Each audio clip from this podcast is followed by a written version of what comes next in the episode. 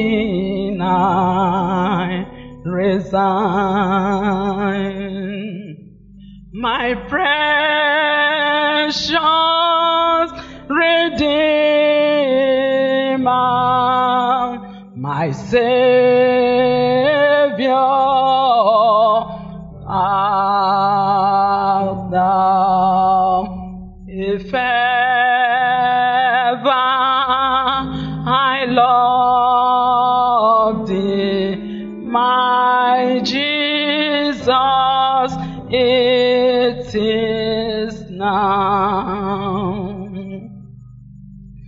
I love thee because thou hast first loved me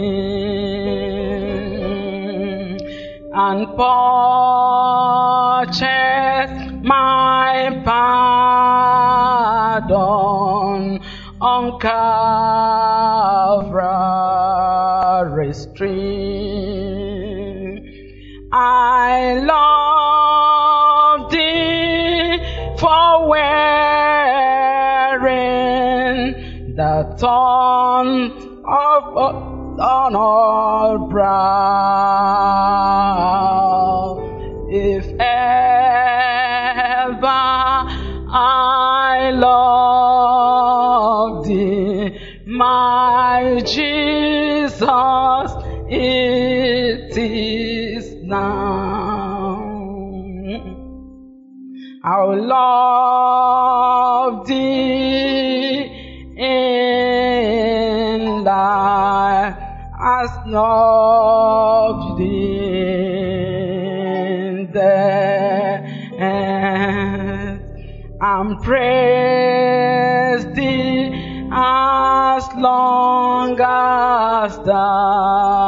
Lendest me breath and say when the dead dew lies cold on my brow.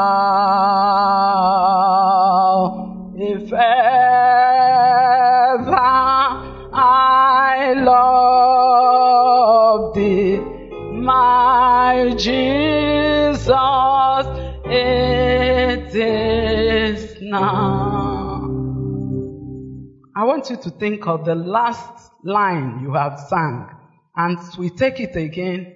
I want you to think deeply about that line. My precious Redeemer, my Savior,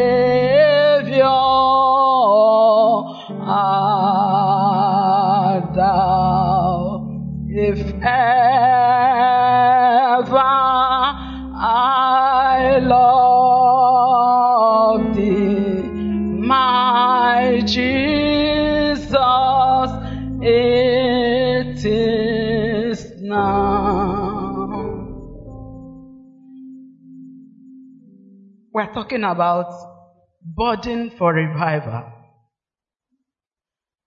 The fire that drives prayers. We read about prayers, Jesus teaching us about prayer. Can you ask the Lord? My love for you can only be shown now. This is the time I want to show you this love. Lord, speak to me today. I want you to ask the Lord for an encounter today that we make these things we hear here to become life in us so that we will not just keep hearing, talking about prayers and yet we have not started praying. Father, we thank you. We bless your holy name who has called us. You called us for a purpose. You called us that we may be instruments in your hands and that God we may be partakers of your glory. Lord, as we share your word, every one of us, from me to my brethren, Lord, I ask that beyond the voice of my words, Lord, that your spirit will speak to us in our hearts and cause that as we rise here, we will rise with a burden that we cannot cast aside as we remain in your presence and bring glory to you. In Jesus' name we pray. Praise the Lord. I want to thank God for the opportunity we have to share the word of God. I want to thank our daddy and all my other brothers, the clergy, for this opportunity. And within the short time we have before we proceed with the Holy Communion, we are looking at the burden for revival. And uh, like we usually see, each time God speaks, there is a particular thing He wants to pass across. Not the same thing for everybody though, but there is a particular thing that He wants to bring to our hearts. And today we are looking at burden.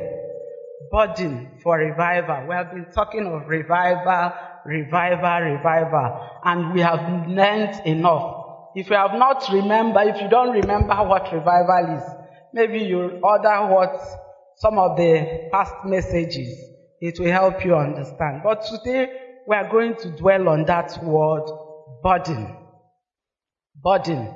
Burden means a concern, a load, a weight, a weighing down, an onerous concern for something. That is you, there is something that is troubling you from deep within. The Bible used, uh, where we read in the epistle, where the Bible was talking of, uh, Paul was writing about Epaphras. He said, because he has a zeal, there is a heaviness in his heart that makes him, that he continued to pray for the people that they have witnessed, the people they are yet to talk to. So that burden is the fire that drives prayers. We know that from all the revivals, whether you talk of the revival that took place in the Bible, or the Welsh revival, or the Azusa Street revival, or any other revival, the Archdeacon had said it to us, and we have also seen it in the uh, account of Elijah with the prophets on Mount Carmel. There are three things that will happen. There is repentance from every known sin. That's number one. There is renewed obedience. And there is the relentless prayers, the three R's. So the issue of relentless prayers is like, is the pivot on which the other two even revolves. That, that's, that's where the other two kind of rest that they will even happen. Praise the Lord. So we can't emph- overemphasize prayers. And that's why the disciples went to Jesus and said, Lord, teach us to pray. And Jesus took time. He taught them how to pray. He told them, and if we look at that prayer, he taught them to remember to first of all start with his own concerns, with the things that bother him. That's why he said, Thy kingdom come. That's what was bothering him, that his kingdom be established on earth. So, with that, he, he made them to know that when they are carrying his burden, it will be easy for them to now run through every other prayer they want to pray. Praise the Lord. So we, we said that burden is the, those of you who did physics, that's what we call EMF, electromotive force. It is the driving force of electricity. So if you don't have burden, you can't pray. How many of us have experienced that you just knelt down to pray and there was not, you didn't find anything to pray and you just knelt down and before you know it, you slept at one turn or the other. Can you raise your hand? Let me see those who have experienced that. We are in the church, you'll say the truth. it happens. There is no burden. You kneel to pray and there's nothing to say. You just get up. You, you have not succeeded in doing what you want to say, to do. But at other times, there are things that happen and your heart is burning. You're kneeling before God, you're crying, and you don't even know that time is passing. You're praying, you're praying, and you keep crying. The difference is, one of the prayers, there is a fire inside, there is a burden that is pushing the prayer. At some other time when you knelt and there was nothing happening, there was not no burden. So if at the end of this message we succeed in helping us to have burden for the troubles in the household of God, our stagnant Christian life has been like this. All the years of my Christian life have not been better. If at the end of this message you receive enough burden to say, God, I can't remain like this. If you receive enough burden to say, God, the church is, is a place for the demonstration of your power. It is the, the, the ground for truth. If you receive enough burden that the, the depravity in the nation is making you weep, God has succeeded in doing what He wants to do through us today. Praise the Lord.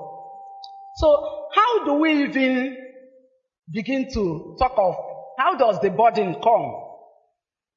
The first thing that happens is that we must remember where we are coming from. Praise the Lord. Where we are coming from is that we know a God that demonstrates his power, that was with his people.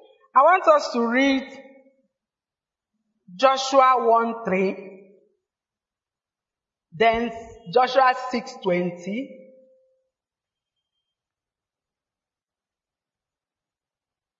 Joshua 1 3. Yeah. I will give you every place where you set your foot, as I promised Moses. And 620. Chapter 6, verse 20. Yes. When the trumpets sounded, the people shouted, and at the sound of the trumpets, when the people gave a loud shout, the wall collapsed, so every man charged straight in, and they took the city. So we see that when God was with his people, anywhere that the children of Israel did anything miraculous, you will find that God was with his uh, people. If you read Daniel 3:17, you also see that the reason Daniel and his mates were able to go through all the troubles in the uh, Babylonian kingdom was because God was with them. But in our generation, what do we see? What do we see? We look at all the things that we hear about and they look like history to us. I want us to read Acts 3, 2 to 7. So that we see some of the things that the manifestation of God in the New Testament also. How God walked with his people at that time. Acts chapter 3, Yes, verse 2. 2 to 7. Now a man crippled from birth was being carried to the temple, to the temple gate called Beautiful, where he was put every day to beg from those going into the temple courts. When he saw Peter and John about to enter, he asked them for money. Peter looked straight at him, as did John. Then Peter said, Look at us. So the man gave them his attention, expecting to get something from them. 6. Then Peter said, Silver or gold I do not have, but what I have I give you. In the name of Jesus Christ of Nazareth, walk.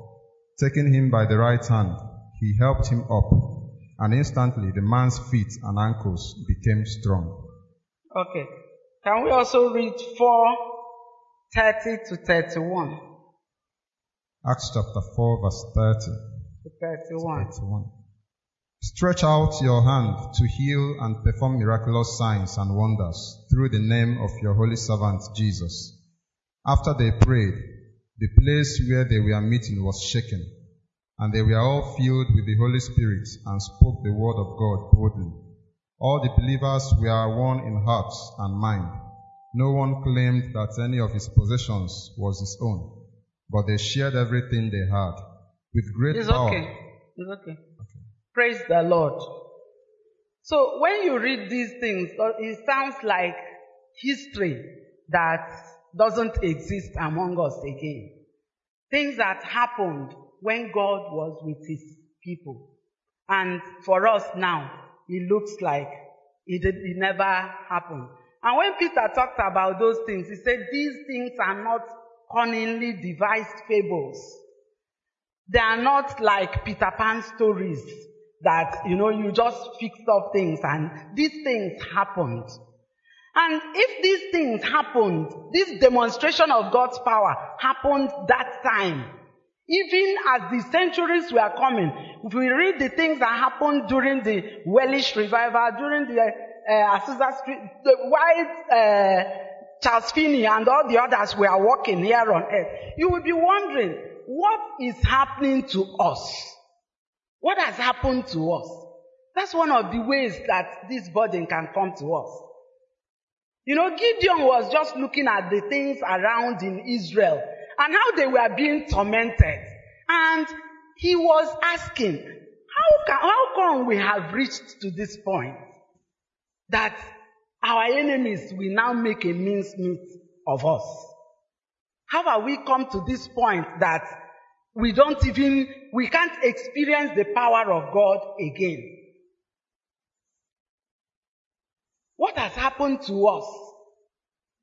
Some of the things that has happened to us, how we got there was that, first of all, the church, the pillar of truth, the pillar of God's truth, has now pushed God aside and put mammon at the center.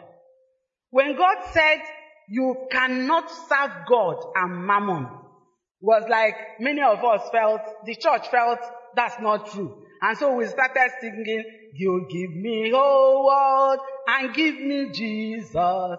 Give me the whole world and give me Jesus. The people that had revival were singing, you give, I, I, I, I know that I take the whole, you take the whole world and give me Jesus. You take the whole world and give me Jesus. You take the whole world and give me Jesus. I'm satisfied. I'm satisfied. No, we said no. That's not correct. We take the world. We take Jesus. We can manage the two. But if you read this in the Message Bible, the, the uh, First John 2.15 in the Message Bible, the message, uh, the Bible says that the love of the world does what? Squeezes out the love for the Father. So that's why we thought we could manage the two. They just, they just bring this, bring this.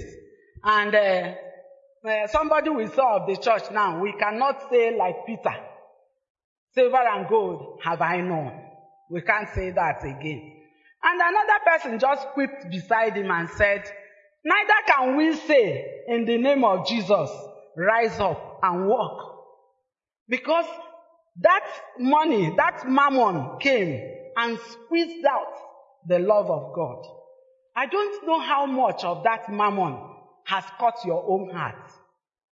I don't know how much of it has gripped us, gripped you and gripped me, that the love of God, the things about God is we can't pick his signals again.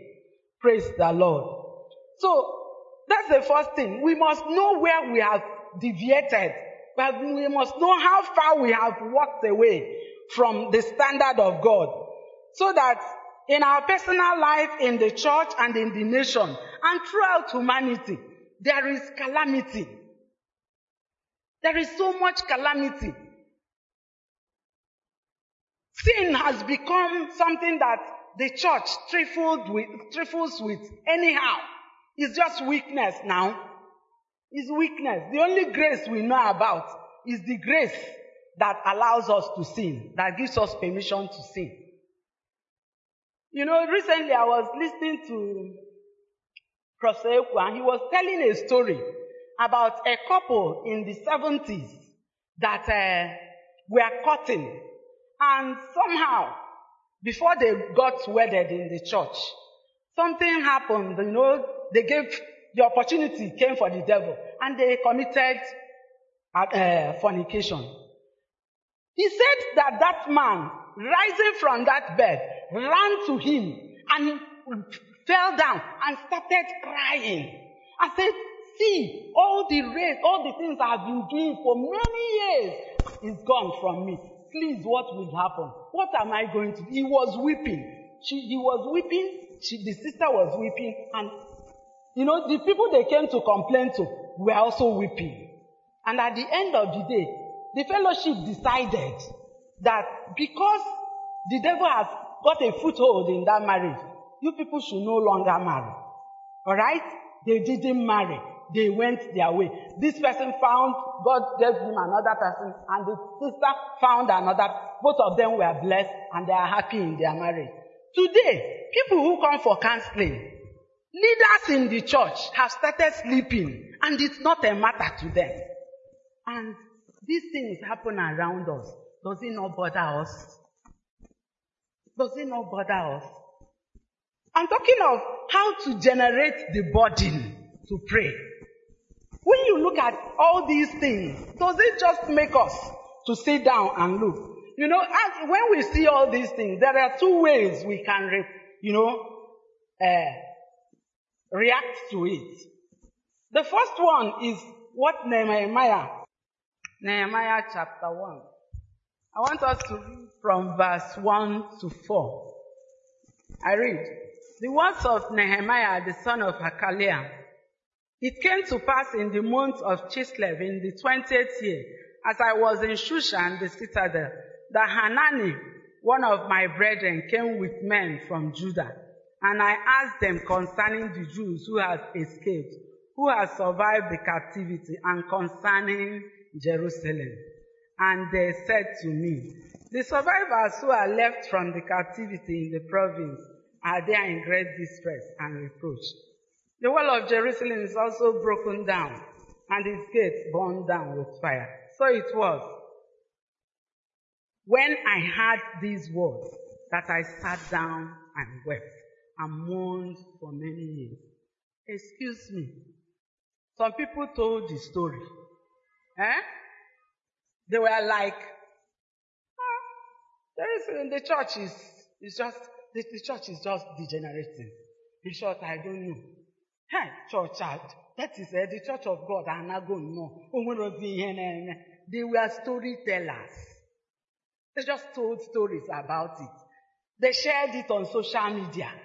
Those who are on Twitter tweeted about it. One pastor committed immorality the other day. It was on your Facebook page. You reported it. You are a reporter. You tell the story of what, we all tell the story of what is happening in the church, the degeneration, with relish. And it doesn't concern us. But another man was there who had that story and his heart was broken. Some of us are like Hanani and some others are like Nehemiah. Will you choose to be Nehemiah or Hanani? Who will tell the story of the evils, the troubles in the church? The, the, you know, even your own life, even our own lives. He just tell the story like that and nothing, it doesn't bother us. We just stay there. Another person that behaved like that is Ham, Noah's son. Genesis 9, 21 to 22. You know, at a point in my, initially when I read this story, I was angry with Noah. I said, why would Noah get drunk? And, uh, why, why would just, he just get drunk and allow himself to be naked? But you also look at it. You saw your father's nakedness. And all what that, happened to you was just to go out to your brothers and tell them, look, daddy is there, he's naked. He's naked. And nothing came to your mind. It didn't bother you. That's the way you, you may think that young, young man is stupid, but that's the way many of us are. We just look at the things that are happening in our families, in our church, in the nation, and we are just, "Hmm, ihe nke a jọgbuo onwe ya, biko, nke a ụdị ife dị ya." you go your way. But his brothers picked a cloth and turned and walked backward and covered the shame of their father. They covered the shame of their father because they know it was a shame on, he, on them also that their father lay naked. When we talk about the things that had been happening in the church, I want us to know that it is to our shame. All of us. It is to our shame. Don't think that there is another person that God, maybe one, one jinjin, you know, that's the kind of thing we live with. Things are happening and you see it. Maybe you are even the first person to see it. You say, well, ndị jinjin fụkwa ha mara ihe ha ga-eme. Ha fụ ya ha, ha ga-ama ka ha ga-esi kpe. N'ike adịrọdị m ekpepụtagodo onwe m. Ka m kpegodo onwe m sef. But if you look at our Lord's prayer that Jesus taught, which you say every day, He said, start with my own problem. Let my kingdom come. Start with my burden. Start with the things that concern me. I want us to know that unless the church prays, unless, and when I talk of the church, I want us to know that we hold a special place in the program of God. Because if you go from here to three other churches in this Enugu, you, you will go with dissatisfaction. You will go with anger in your heart. With all the altar to altar and all the things that are happening there, you will not be happy. But here we still come and we hear the word of God and we are satisfied. I want you to know that knowing that having this privilege is not in vain. It's not just for us to be privileged. We come, we hear, and we are fuller and fuller every day. God wants us to pick his burdens. Praise the Lord. So, we can be like Epaphras, who was walking with Paul, and he saw he, they were reaching men, and his labor, his, the, the, the, the thing that was burning in his heart was that these people will be established in the faith. That we will be established in the faith. Amos chapter 6 verse 1. I want us to see what God thinks when we are like that. Amos 6 1. Chapter 6, verse 1. Yes. Woe to you who are complacent in Zion, and to you who feel secure on Mount Samaria, you notable men of the foremost nation, to whom the people of Israel come. Okay. What is the meaning of woe? Okay, this is not a class, so nobody will answer me. Hmm? But I know that woe means impending calamity, terrible trouble coming to those of us who are at ease inside, who feel that, well, I've got it all, whether it is spiritually or physically or anyhow, you feel I am there. I have arrived there. I'm okay. I don't have any other problem. Let me just JJ be going and be waiting for Jesus. In short, we, we, eh, with some of us, we are not even saying, Jesus, stay even longer, self. let me enjoy the riches I have acquired now. Let me just enjoy a little of it. You, we are at ease in Zion. What was happening in Zion, if you read chapters 1 to 5, especially chapter 5, one of the things that happened, he said that 100 of you will go to war and only 10 will return. Return on investment is 10%. The church will shout, shout, shout. Television ministries, this one, the other one, and nothing is happening. People precious to God are streaming daily into hell.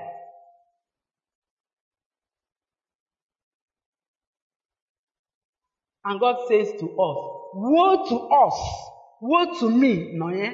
Woe to you, woe to every one of us here who will see all these things and sit down and do nothing.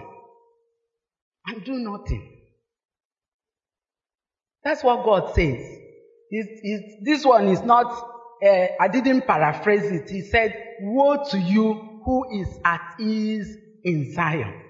Whether you are a young man, whether you are a, a big man, whether you are an old man, there is something we can all do.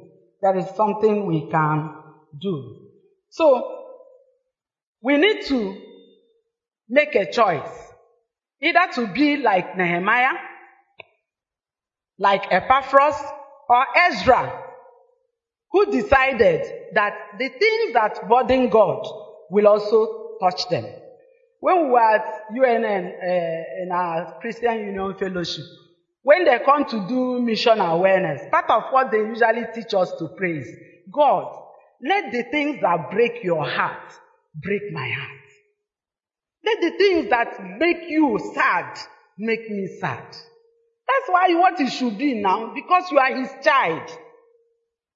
If you get home to the village now, and God forbid, somebody just came, brought down your family house, used uh, caterpillar and dilapidated everything, even made sacrifices, blood here and there, and you come back as a young man, and you just put your hand like this and finish looking and say, well, na nsogbu dị ebe ọ. Would you, your father is sad and probably on exile because of that thing. And you're just there. You, we finish looking at it and it doesn't stir up anything. It's sacrilegious. So what I have just done is to create a picture in our hearts that there is need for us to look around and find that there is a reason for us to pray. There is a reason for us to pray. Praise the Lord. So how do, what else do we do to generate this burden? We have to behave like Ezra. Ezra in Ezra 7 verse 10 said that, look, I'm making up my mind to study, to do, and to teach. What does the study do to his heart? Studying exposes you to the standard of God. Maybe you think that God doesn't mind about all these things. Maybe you think that God, God doesn't bother. Until you read where God said, and I sought for a man. I sought for a man who will stand in the gap.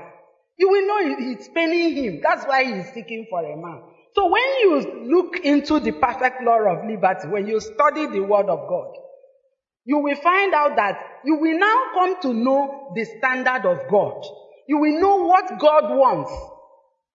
And when you know that, you will be able to know that what you're seeing is not normal. What we are seeing around us is not normal. And we should begin to call upon the name of the Lord because of these things. Another thing we need to do is that as we study the Word of God, we make up our mind to do. You know, if we talk of revival, revival will not come in the church if it doesn't come in the life of the individual. And that purposing to do is that if God convinces me that I've not been praying as I ought to, I should arise and get deeper in prayer. If God is convicting me that I only hear the word of God when I come here on Sunday, I should make out time and study the word. So, the determination to do is a very important aspect of generating burden. Because if you're not doing, that's how you will, that's why we are complacent. Because many of us, even our own lives are not correct. Our life is not correct. And so we don't even know which one is, we are just going. I am born again and it's enough. And then teach. Teach. When you see people, when you come to the church and you're, you have you, young ones around us, teach them. Teach them. You know, there was one of my cousin's son that was killed in one fight they had. And uh, one of the reasons I was happy after the burial was that the priest in that church said that he was just looking at the church one day. His relations are, his siblings are, go to the Roman Catholic. He chose to go to Anglican church. And uh, he said that one day he looked at him and just called him and started talking to him about the word of God after service. If you look into this church now, there are so many people who come in and they just go like that. They don't know the word of God. Get them and teach them. Teach. When we teach, we are lifting up the standard of God and it will help us. Another thing that will help us to generate burden is prayer. You know, we said prayer is the EMF. The uh, burden is the EMF that drives prayers. And we are saying again that we need prayers to get burden. If the prayer you need to get burden is that if any of these things we are talking of does not bother you, the first prayer we need to kneel down and ask God is say, God, give me concern. Give me a burden. How can I be alive and things are going round, uh, wrong around me and I'm not bothered? It's like I'm numb. You know, eh, if you have a part now that you touch and it's not feeling the sensation, what will you do? You go to hospital. You will know that something is wrong. So if all the things we have been saying is not bothering you, the first thing you will need to do is to go down on our knees and say, Father, give me burden. Give me burden. I need a concern. This thing that is happening to me is not normal. Praise the Lord. So when we have burden, when we get that burden, we also increase the burden by prayers and we execute our burden through prayers. When the burden grows, you will be able to pray and pray more. And what, however you look at it, it is prayers that will bring about revival. It is prayers that will bring about revival. Another way that we must get to generate burden is to be sober. Inwe anya udo. There's so much recklessness in our generation. Noise everywhere. Noise. And because we we are not sober, we can't pick the signals of God. We can't see the things that are bothering Him. We joke with the things. In short, the church even makes comedy out of our own foolishness, out of our failures.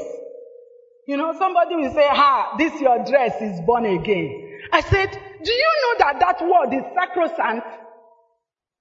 You can't joke with that word born again. No other person can do it except the Spirit of God. And you go to joke with it because we are not sober. So we joke with everything. We joke with our life, we joke with salvation, we joke, and we even bring comedians into the church and they joke with sacred things. We need to be sober. We need to be sober. We need to ask God to give us that, that calmness of spirit so that we know what He is thinking. And that's when we will be able to pray. That's when we will be able to pray. And we also need to be continuously yielding to the Holy Spirit. We need to continually yield to the Spirit of God. Because if we don't, He will just stand and be watching us. You know, all that we talk about the Holy Spirit is if you follow. If you follow. In Acts 5, Peter said, God gives to the, the Holy Spirit to those who obey Him. If we yield, we will have more. We yield, we have more. If we don't yield, we'll just be talking of the Holy Spirit like people who are inside the river and it's just like leg deep. We have the Holy Spirit, but we are not yielded. We are not lost in Him. So He can't do anything with us. So if we want to pray and pour out our heart and feel the burden of God, we need to go back and look at our lives. And for those of us who are even in this church, and you come in every day, you go out, you don't know the Lord. You are not interested. They, when, the, when you go out, you just laugh. is, it, is it not this thing? We have been hearing it since a long time. The message of God is running. There is an end, there's one day that the message of God will come to an end. You are exploiting the message of God. And one day, that time will be over. I don't want pray that anybody who comes here, who hears the word of God, who will hear every day what Jesus did for us, will continue to trifle with this spirit of grace. If you have not, at any point in your life, decided for the Lord, if I'm talking about burden, what you should even be having burden is about your own life. Why do I keep hearing these things and nothing happens to me? Can you cry out to God today and ask Him to have mercy on you? Let us pray. There's going to be a great awakening. There's going to be a great revival in our land. There's going to be a great awakening. And everyone who calls on Jesus' name will be saved. Do you want to call on the name of Jesus now? You want to give your life to Jesus as your Lord and Savior? This is the hour of salvation.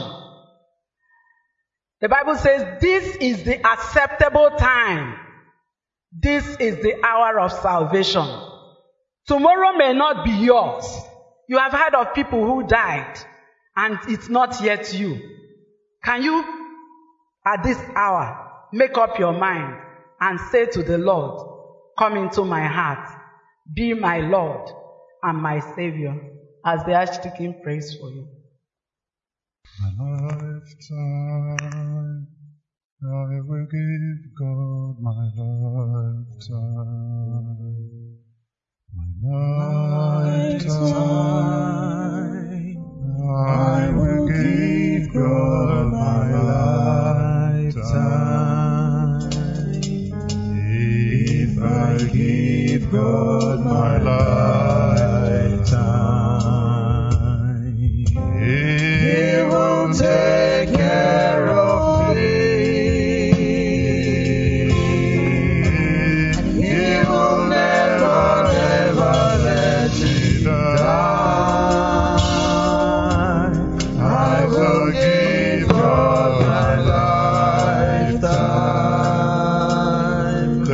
Spirit of God is telling you your life has remained the same. You are running it. No change. Ever since you've been going to church, ever since perhaps you've been coming here, no change. You are in charge. And you are saying this morning because He's standing at the door of your heart and knocking and saying, Open. I want you to give your life to me. And you want to say yes.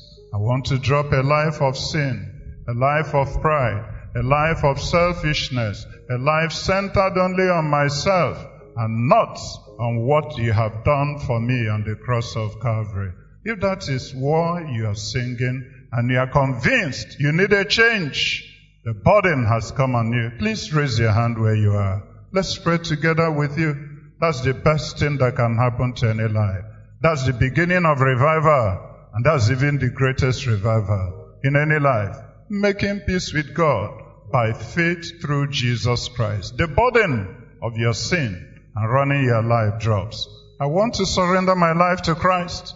And I sincerely and wholeheartedly feel the guilt of my past life. Please raise your hand where you are.